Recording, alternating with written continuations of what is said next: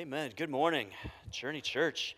We are in a series. Actually, this is our last sermon in this series called Work Matters. And the reason why we're talking about work matters is because your work matters. But also we're talking about the matters of work. And as we've been thinking about, okay, what, what are the parts of work that we need to talk about? One of the things I've heard from you guys is the stress of work. We live in a stressful time, don't we? All the metrics are showing that even though we have so many blessings around us, that we're more stressed than ever before. There's literally a stat that came out a week and a half ago regarding employment, regarding working class individuals. And this came out a week and a half ago. forty percent of workers report their job is either very or extremely stressful. About ninety percent said their job is stressful. forty percent said it's very or extremely stressful.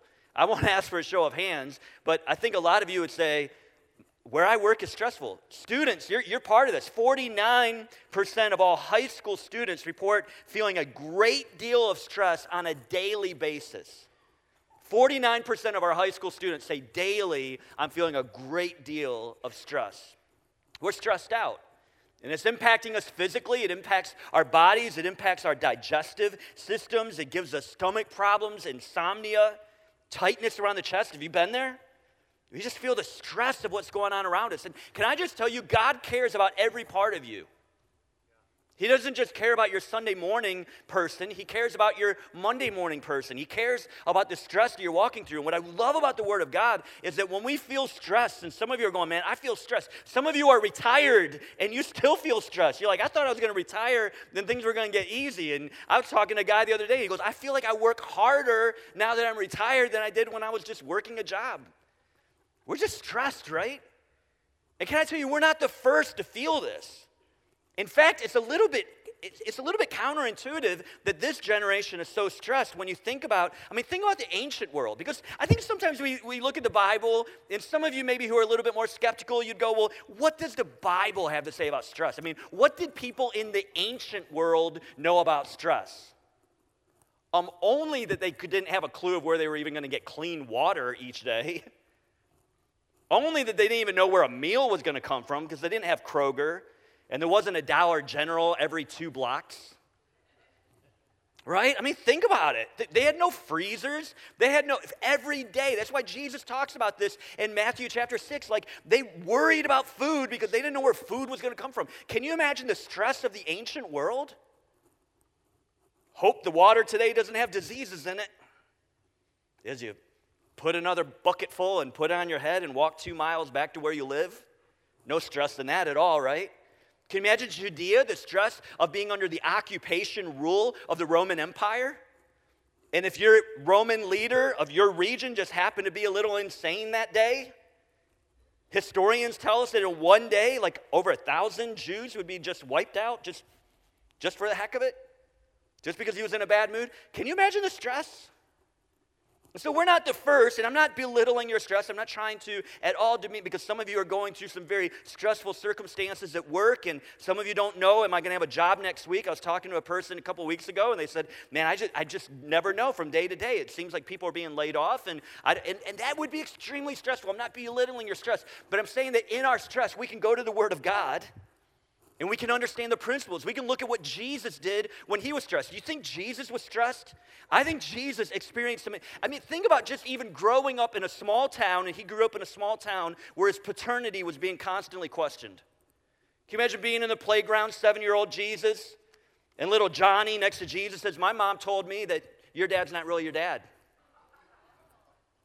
You don't think he put up with that stuff? You don't think people back then were the same that people are now? Imagine, thirty years old, he's, he becomes a, a rabbi. He decides he's going to quit the carpenter deal, and he's now going to follow what the what the Spirit is leading him to do in being a rabbi. And just overnight, his popularity spikes, and he's got thousands of people coming out to see him. And all the other rabbis are going, yeah, it's because he's a false teacher. He's watering down the gospel. He doesn't give them the real meat. That's why they're all coming to see him. Thousands of people coming out to see Jesus, and and and And they're, then they're getting hungry and needing food. Can you imagine? At times they want to make him king. And when he says, no, I'm not going to be your king, like they want to take him out the city limits and stone him to death. Can you imagine the stress there? Can you imagine the stress if you're just trying to you're just trying to get from point A to point B, and demon-possessed people come out of nowhere, and you got to deal with that? I mean, literally, literally.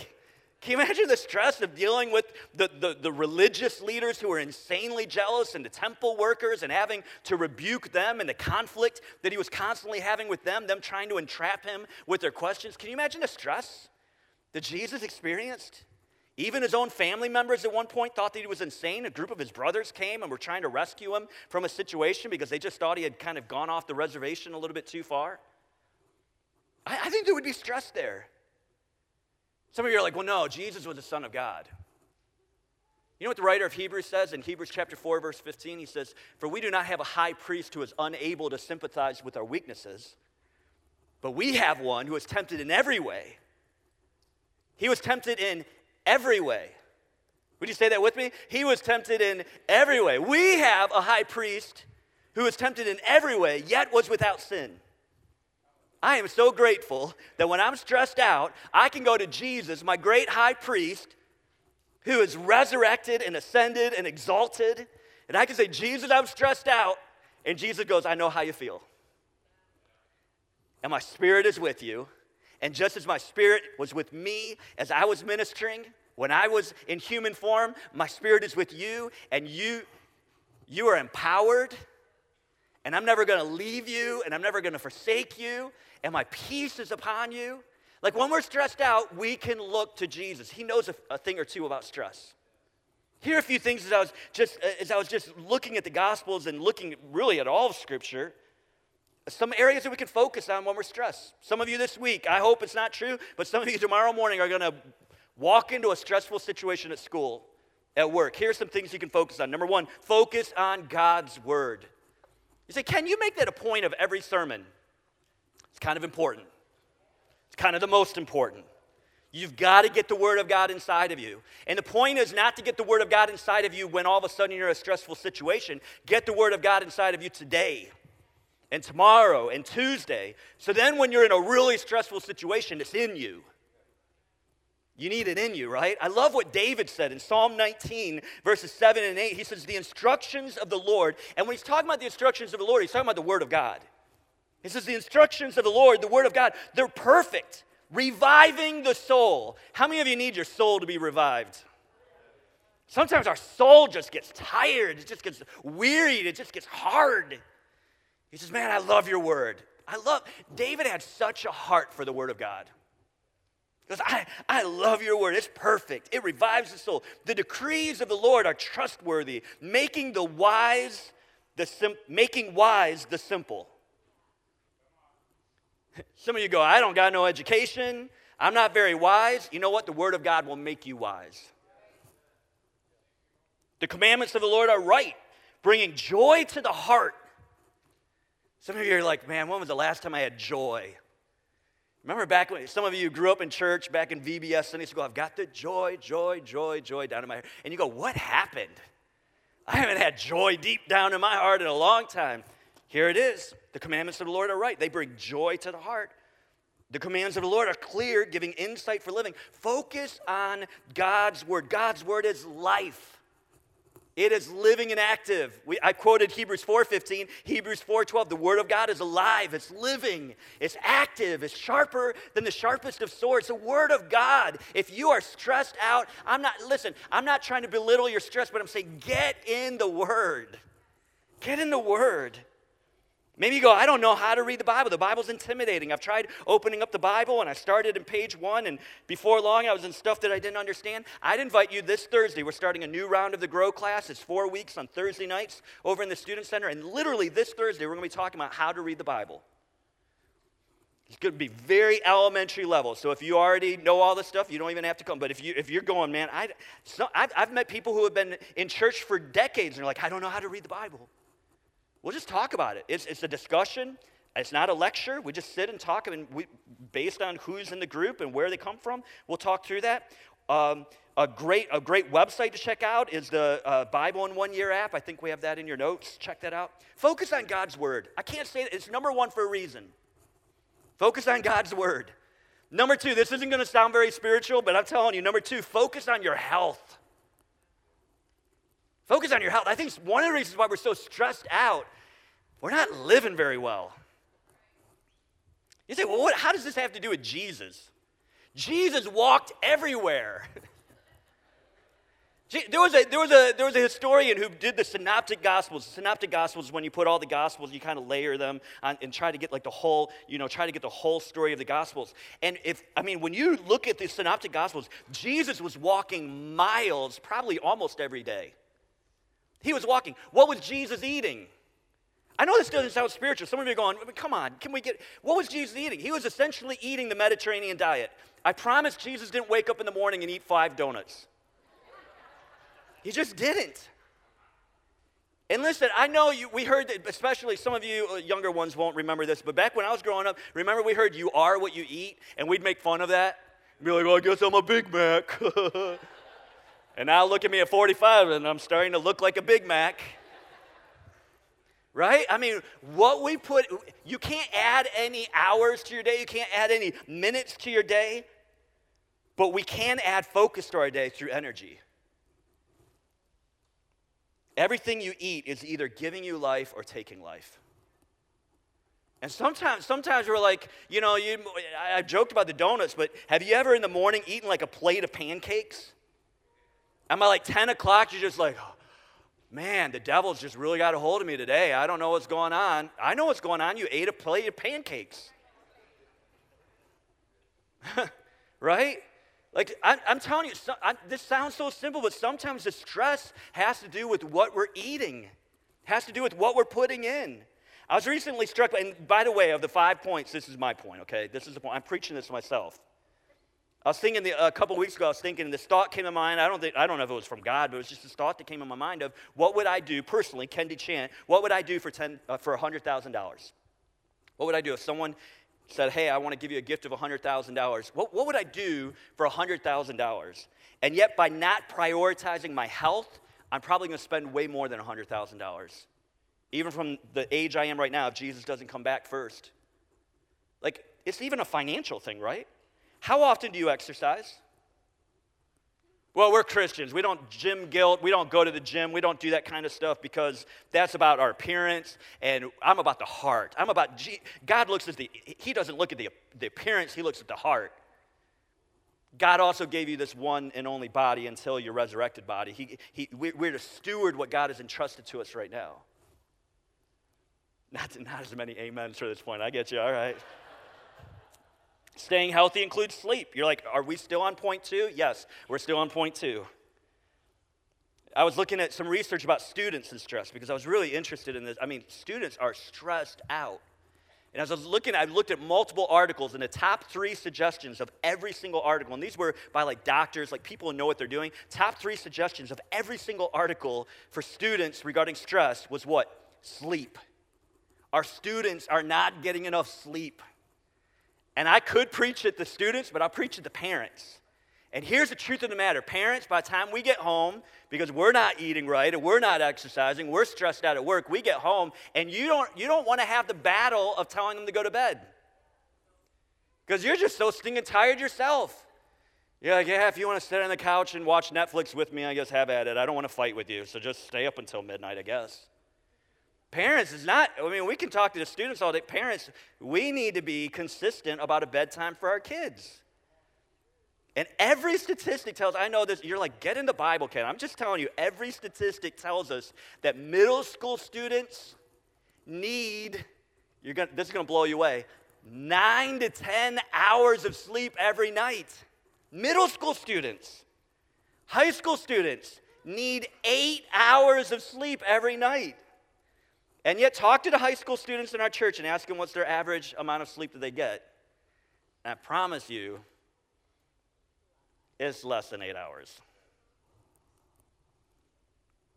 Adults, how much sleep are you getting? You need at least seven hours for the most of it. I know everyone thinks they're the outlier. Well, I, I can get by with four hours of sleep. No, you can't. You're lying to yourself. One of these days, you're going to break down. And then you're going to blame God. And God is like, I sent a preacher. He told you to take a nap. He told you to get some sleep. I, it really, I mean, sometimes we over-spiritualize this stuff. A lot of the reason why we're stressed out is because we're not focusing on our health. We're not, we're not paying attention to what we're eating, and I'm guilty. I'm not, this isn't me pointing my finger down at you. I'm trying to get better at this. We're not exercising. We're not sleeping. We're doing everything wrong, and then when things break down, we're like, God, how could you have the audacity to do this to me? Okay, some of you have been waiting for me to get to number three. Let's do it. Number three, focus on pausing.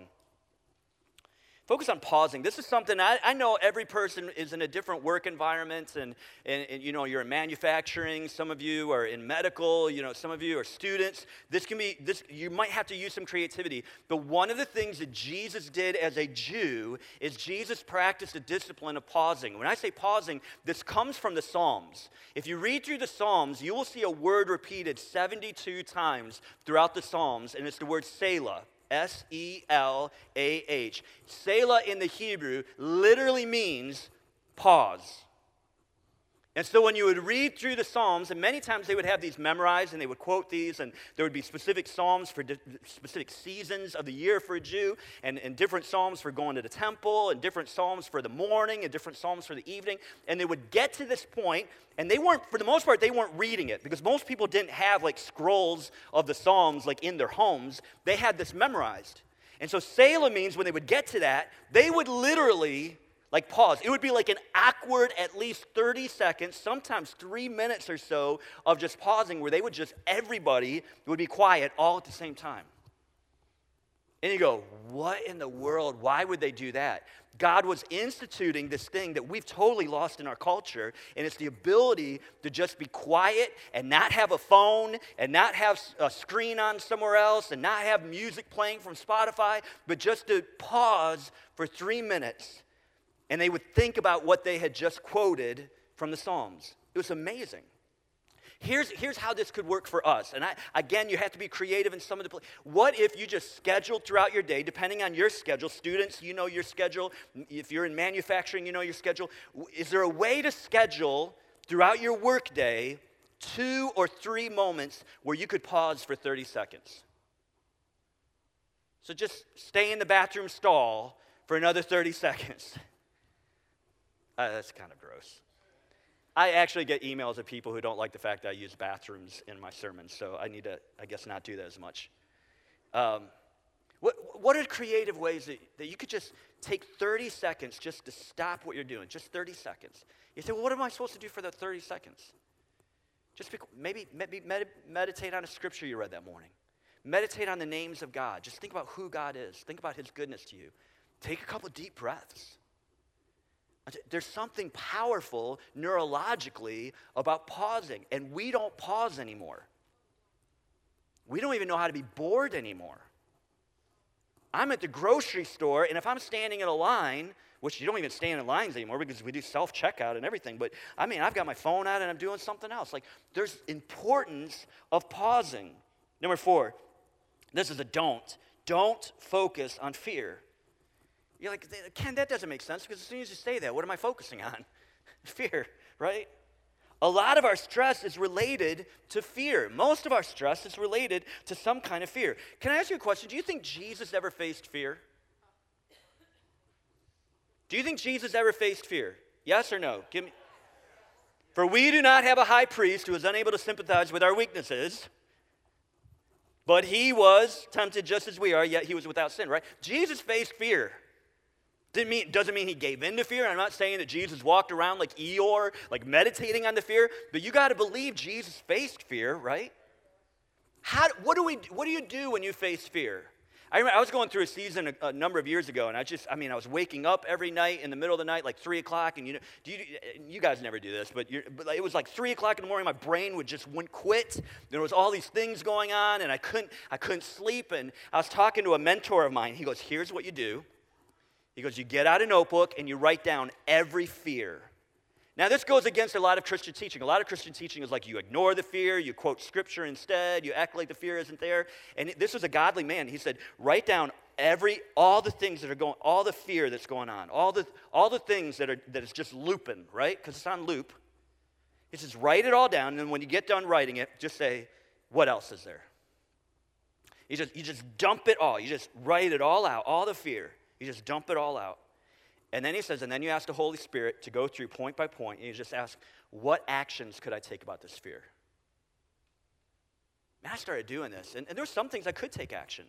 Some of them, it was just so enormous, but I just, okay, Lord, what, what can I do? Who do I need to call to help me? When am I going to do this? Let, let's put it on my calendar. Let's schedule this. Let's get all this fear, and let's get, but there's a whole bunch of the fear that I couldn't do a thing about it.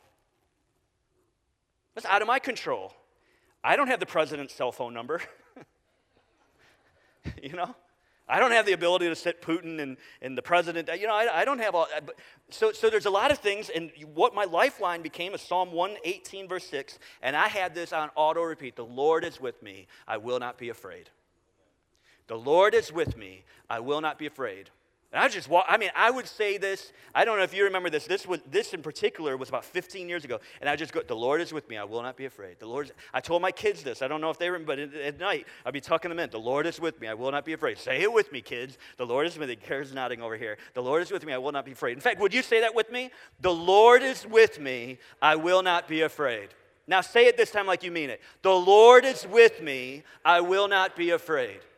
Some of you, the, the stress of work is the fear. It's the fear of the layoffs. It's the fear of what happens if this happens. What the fear of this person. It's the fear of individuals.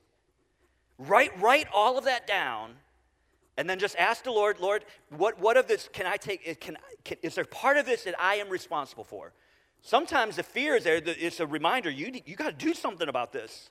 Okay, what of this is my responsibility that I can take action for? And then what of this do I just need to rest and just say, the Lord is with me. I will not be afraid. The Lord is with me. I will not be afraid. Number five, let's keep going. Focus on Sabbath. Now, we're talking about Jesus and stress. This is one thing that Jesus, we know Jesus would do. In fact, there's specific passages in the Gospels where Jesus is, is kind of attacked because he wasn't as legalistic as everybody else was about it. But Jesus practiced Sabbath. Some of you are going, well, what is Sabbath? To understand Sabbath, you have to go all the way back to the creation story in Genesis chapter two. Verse one, it says, so the creation of the heavens and the earth and everything in them was completed. And on the seventh day, God had finished his work of creation. So he did what? What did he do? He, God, almighty, eternal, everlasting, rested. Now, why did God rest? Because he was so bone tired, right? No. God doesn't get tired. Turn to the person next to you and say, God doesn't get tired. God doesn't get tired, okay? He's not, he's not like us in that way. Why, why do you think God rested? He was being an example to us. In fact, we know that specifically because as we keep going in Scripture, we see that he commands his people throughout. Some of you are in the Bible reading plan right now. We're, we're reading through the Bible, and we're in the book of Exodus. And how many times in the last week have we read about Sabbath?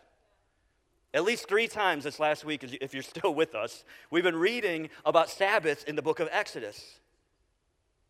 By the time of Jesus, as I mentioned, the Sabbath had become extremely legalistic. The rabbis had added to this, you know, all kinds of rules of what you couldn't do. It was mostly all the things you couldn't do on Sabbath. And so one time Jesus is healing a person, and it's on the Sabbath, and these religious leaders, like, jump from out behind bushes. I mean, they were spying on him all the time, right? And they're like, ah, we caught you. And Jesus is like, you caught me? Yeah, you were working on the Sabbath. I healed a man on the Sabbath. You guys are out of your minds. You guys are nutcases. He, well, that's my interpretation. He says in verse twenty-seven, this is Mark, Mark chapter two, verse twenty-seven, then Jesus said to them, the Sabbath was made to meet the needs of people and not people to meet the requirements of the Sabbath. So the Son of Man is Lord even over the Sabbath. What is Jesus saying? Jesus is saying the Sabbath was made for man. The Sabbath is a gift to us. We need the Sabbath. God gave us this example of Sabbath, and then he commanded us to do the same. In fact, when you look at the Ten Commandments in Exodus chapter twenty, you look at the list of the Ten Commandments. You know the ones, do not murder, do not steal, do not covet. You know all the, that list of Ten Commandments? Do you know one of the Ten Commandments is to honor, to keep the Sabbath? Man, that's the one commandment we break like crazy, don't we? So why, did, why does God give us Sabbath? Because he loves us. He wants to experience his peace. He doesn't want us to experience the stress of working twenty-four seven, that we need to rest. We're not meant to endlessly work. I love what uh, Rich Volotis says about this. He says, Sabbath is a reminder that our work remains incomplete. We often tell ourselves, when I finish everything, then I will rest. But when does it end? Sabbath is a day that moves us from production to presence. Resist the idol of productivity. We are more than what we produce. Sabbath is not just rest from making things, it's rest from the need to make something of ourselves. Whoo! Sabbath points us to the deeper rest we need. So can I just challenge you, is there a day of the week that you can set aside for Sabbath? A day where you don't do what you do all the other days of the week. So if you make widgets on Sunday, Monday, Tuesday, Wednesday, Thursday, Friday, is there a day that at some point you don't make widgets? One day a week. My day of rest is Thursdays. So that's why when you call me or email me, I'm not supposed to answer. What do we do on Sabbath? Some of you are like, I need details. Help me understand this. Traditionally, what we see throughout Scripture, here are several things that you do on Sabbath. You stop. The point of Sabbath is that God is on the throne and the world will not fall apart because you're not available for twenty-four hours. It's actually a reminder that he is sovereign. In a way, it's kind of like the tithe. It's saying, God, by giving you this ten percent, I realize that with your blessing on the ninety percent, I can go further than I could if I just did what I want to do with the whole one hundred percent. It's saying, God, I'm going to give you this day, and I'm believing that of the six days that you bless, there's going to be more for it. Well, this could never work in the real world, right? Tell Chick-fil-A that. Google Chick-fil-A business right now. They are off the charts. And they're not even open on the days that everybody else is making the most money. Number one day for K F C of making money is Mother's Day. It's a Sunday every every year. Mother's Day is on a Sunday. And Chick-fil-A stays closed. And all that income, they don't get a piece of it. Ah. Just stop. Here's the second thing that you can do on Sabbath. Just rest. For me, this is, I'm just going to be honest with you, this is napping. This is running. This is putzing around in the garage. This is reading a biography. This is playing Sudoku. This is in the summer going to Cedar Point. We have two kayaks. When they're not falling off the roof of our car, you know. It, it's just, it's, it's not doing the thing that you do the other six days. It's just resting in him. It's going out for dinner. It's journaling. The challenge is to slow the pace and to rest in him and to delight in God. And that leads to number three, delight. After finishing his work of creation, God proclaimed that it was very good. So in Sabbath, we take time to delight over who God is and what he has done. We praise him. We slow down. We pay attention. We're extra appreciative. And the fourth is we focus. We meditate on God's word. We spend extra time on Sabbath listening to him. And when we slow down and we're not doing the things that we do the other six days of the week, even in the things that don't seem spiritual, God shows up. He just does because we're, we're settling down. Now, some of you are going, well, it's nice that you can do that, Pastor. Nice that you can have one day off every week. I live in the real world. I don't get that luxury. And I, and I, I, do, I do get that. I think sometimes, though, the reason why is not because it's being forced as much as there's a little bit of greed in us. I'm, I'm not trying to say that that's true of you. Don't, don't walk out of here condemned. But I think sometimes there is that root of a little bit of greed. Sometimes I think the root is fear that I don't want to tell my boss that there's one day a week where I'm not going to work. Sometimes I think it's a fear of having to transition to a different job because you're really working for a slave master. If you are working in a job that is consistently, listen, there's seasons. Being a pastor, there's seasons where Thursday is just not tenable. I've got to be somewhere on a Thursday, and because I'm a servant, I'm a minister, right? You, you don't get to pick when people die and those types of things. But listen, if it's if if this isn't just like a, if this is all the time you're working twenty-four seven, you're working seven days a week, every week, and this has gone on, At some point, you have to ask the question, is there a different place I could work? Could I trust God to help me with this? So you stay faithful to where you're working. You just say, God, would you show me another way? Would you help me? You talk to trusted Christian friends. I'm just telling you, biblically, you cannot make the argument that God's will is for you to consistently, over a chunk of your life, to work seven days a week. You, you just can't, you can't show me that in Scripture. I can show you otherwise in Scripture. Now, I'm not being legalistic about it. If there's a season, some of you work outages, and for a season, you've got to work seven days a week. I get that. I, I'm, I'm not a legalist about this. But if it's all the time, there's something wrong with that. Why? Because God loves you. And you can make all the money in the world and you retire and then you die two years later. And I've seen it. I've seen I've seen guys who work seven days a week and they worked like crazy and they ignored the important things that are around them. And then as soon as they retired, they didn't get to enjoy it. I, maybe if we're stressed, it would help to focus on God's word. It would help to focus on our health. It would help to focus on pausing. As weird as that seems, as awkward as that is, to set reminders on your phone and just to be quiet for thirty seconds. To focus on putting the fear on the piece of paper and remind myself that the Lord is with me, I will not be afraid. And to focus on Sabbath. Here's the thing I want you to know. If you're stressed, Jesus faced stress. And he will walk with you. And I love what Matthew eleven says. Jesus, Jesus says this in Matthew eleven, verses twenty-eight through thirty. And I'm going to read this from a paraphrase because I love how it just, some of us, we've heard these words so much that when we read it from a different perspective, sometimes it kind of jolts us a little bit. So this is from a paraphrase called The Message. It says, are you tired, worn out, burned out on religion?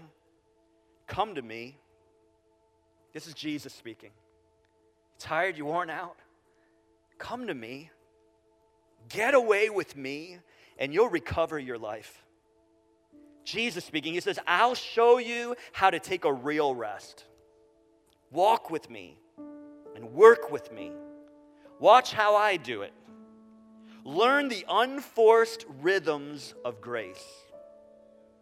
I won't lay anything heavy or ill-fitting on you. Keep company with me, and you'll learn to live freely and lightly. I really believe these are words for somebody in this room today. And you're stressed out, and God wants you to know, I care about that because I care about you. I love you. I love you so much that I sent my son Jesus. And not just, I mean, obviously the, the point was for him to die on the cross, to take our punishment, to take our sin upon himself. But you know, he could have done that in a day. He could have come down like Thor, not as a baby. I don't think, I, I haven't watched enough Marvel movies. Someone can correct me later on. But I mean, he could, he could come down like fully ripped, do the death thing, and then be gone, right? Why was he born as a baby in a manger? Why did he grow up with questionable paternity? Why did he take all this stress upon him? Because he wanted to show us the way. And when you are stressed, you can identify with him. You can go to him.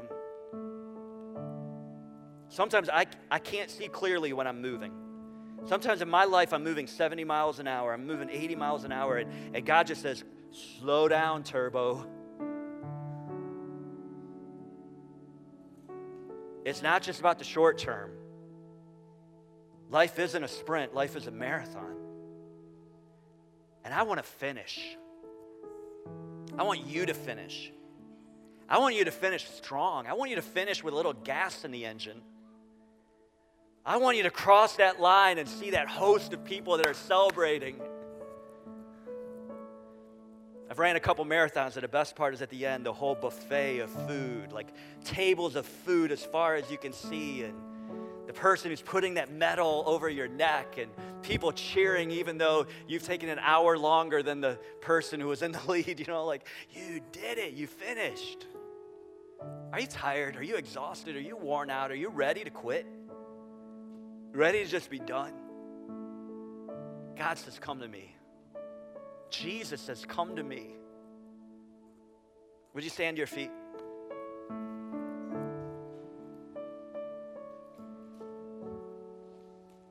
He loves you so much. He loves you so much, he died for you.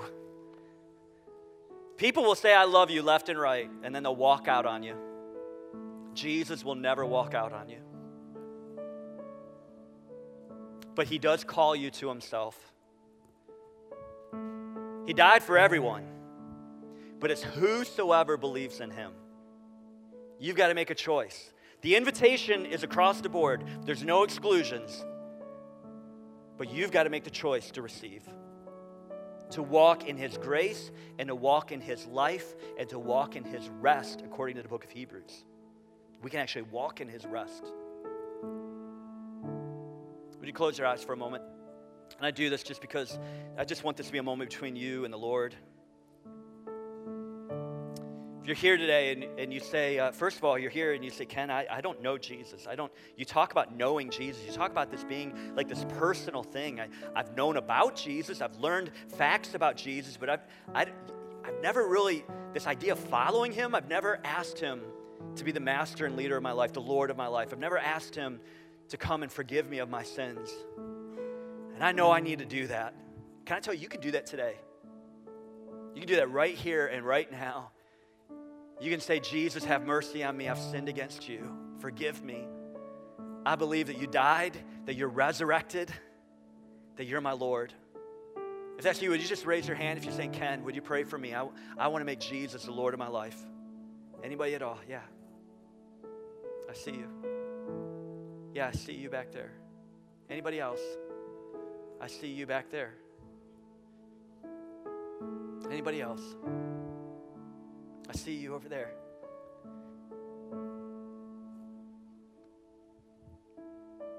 If you raised your hand, I, I, from, from my understanding of knowing most of you raised your hands, I, I, I know that you know Jesus and you're reaffirming and you're saying, Jesus, I, I want to be right with you. And so I don't want to, I don't want to tamper that at all. God, you see these hands that have been raised right now under their breath. If you raised your hand, or even if you didn't raise your hand, would you just pray, Jesus, have mercy on me.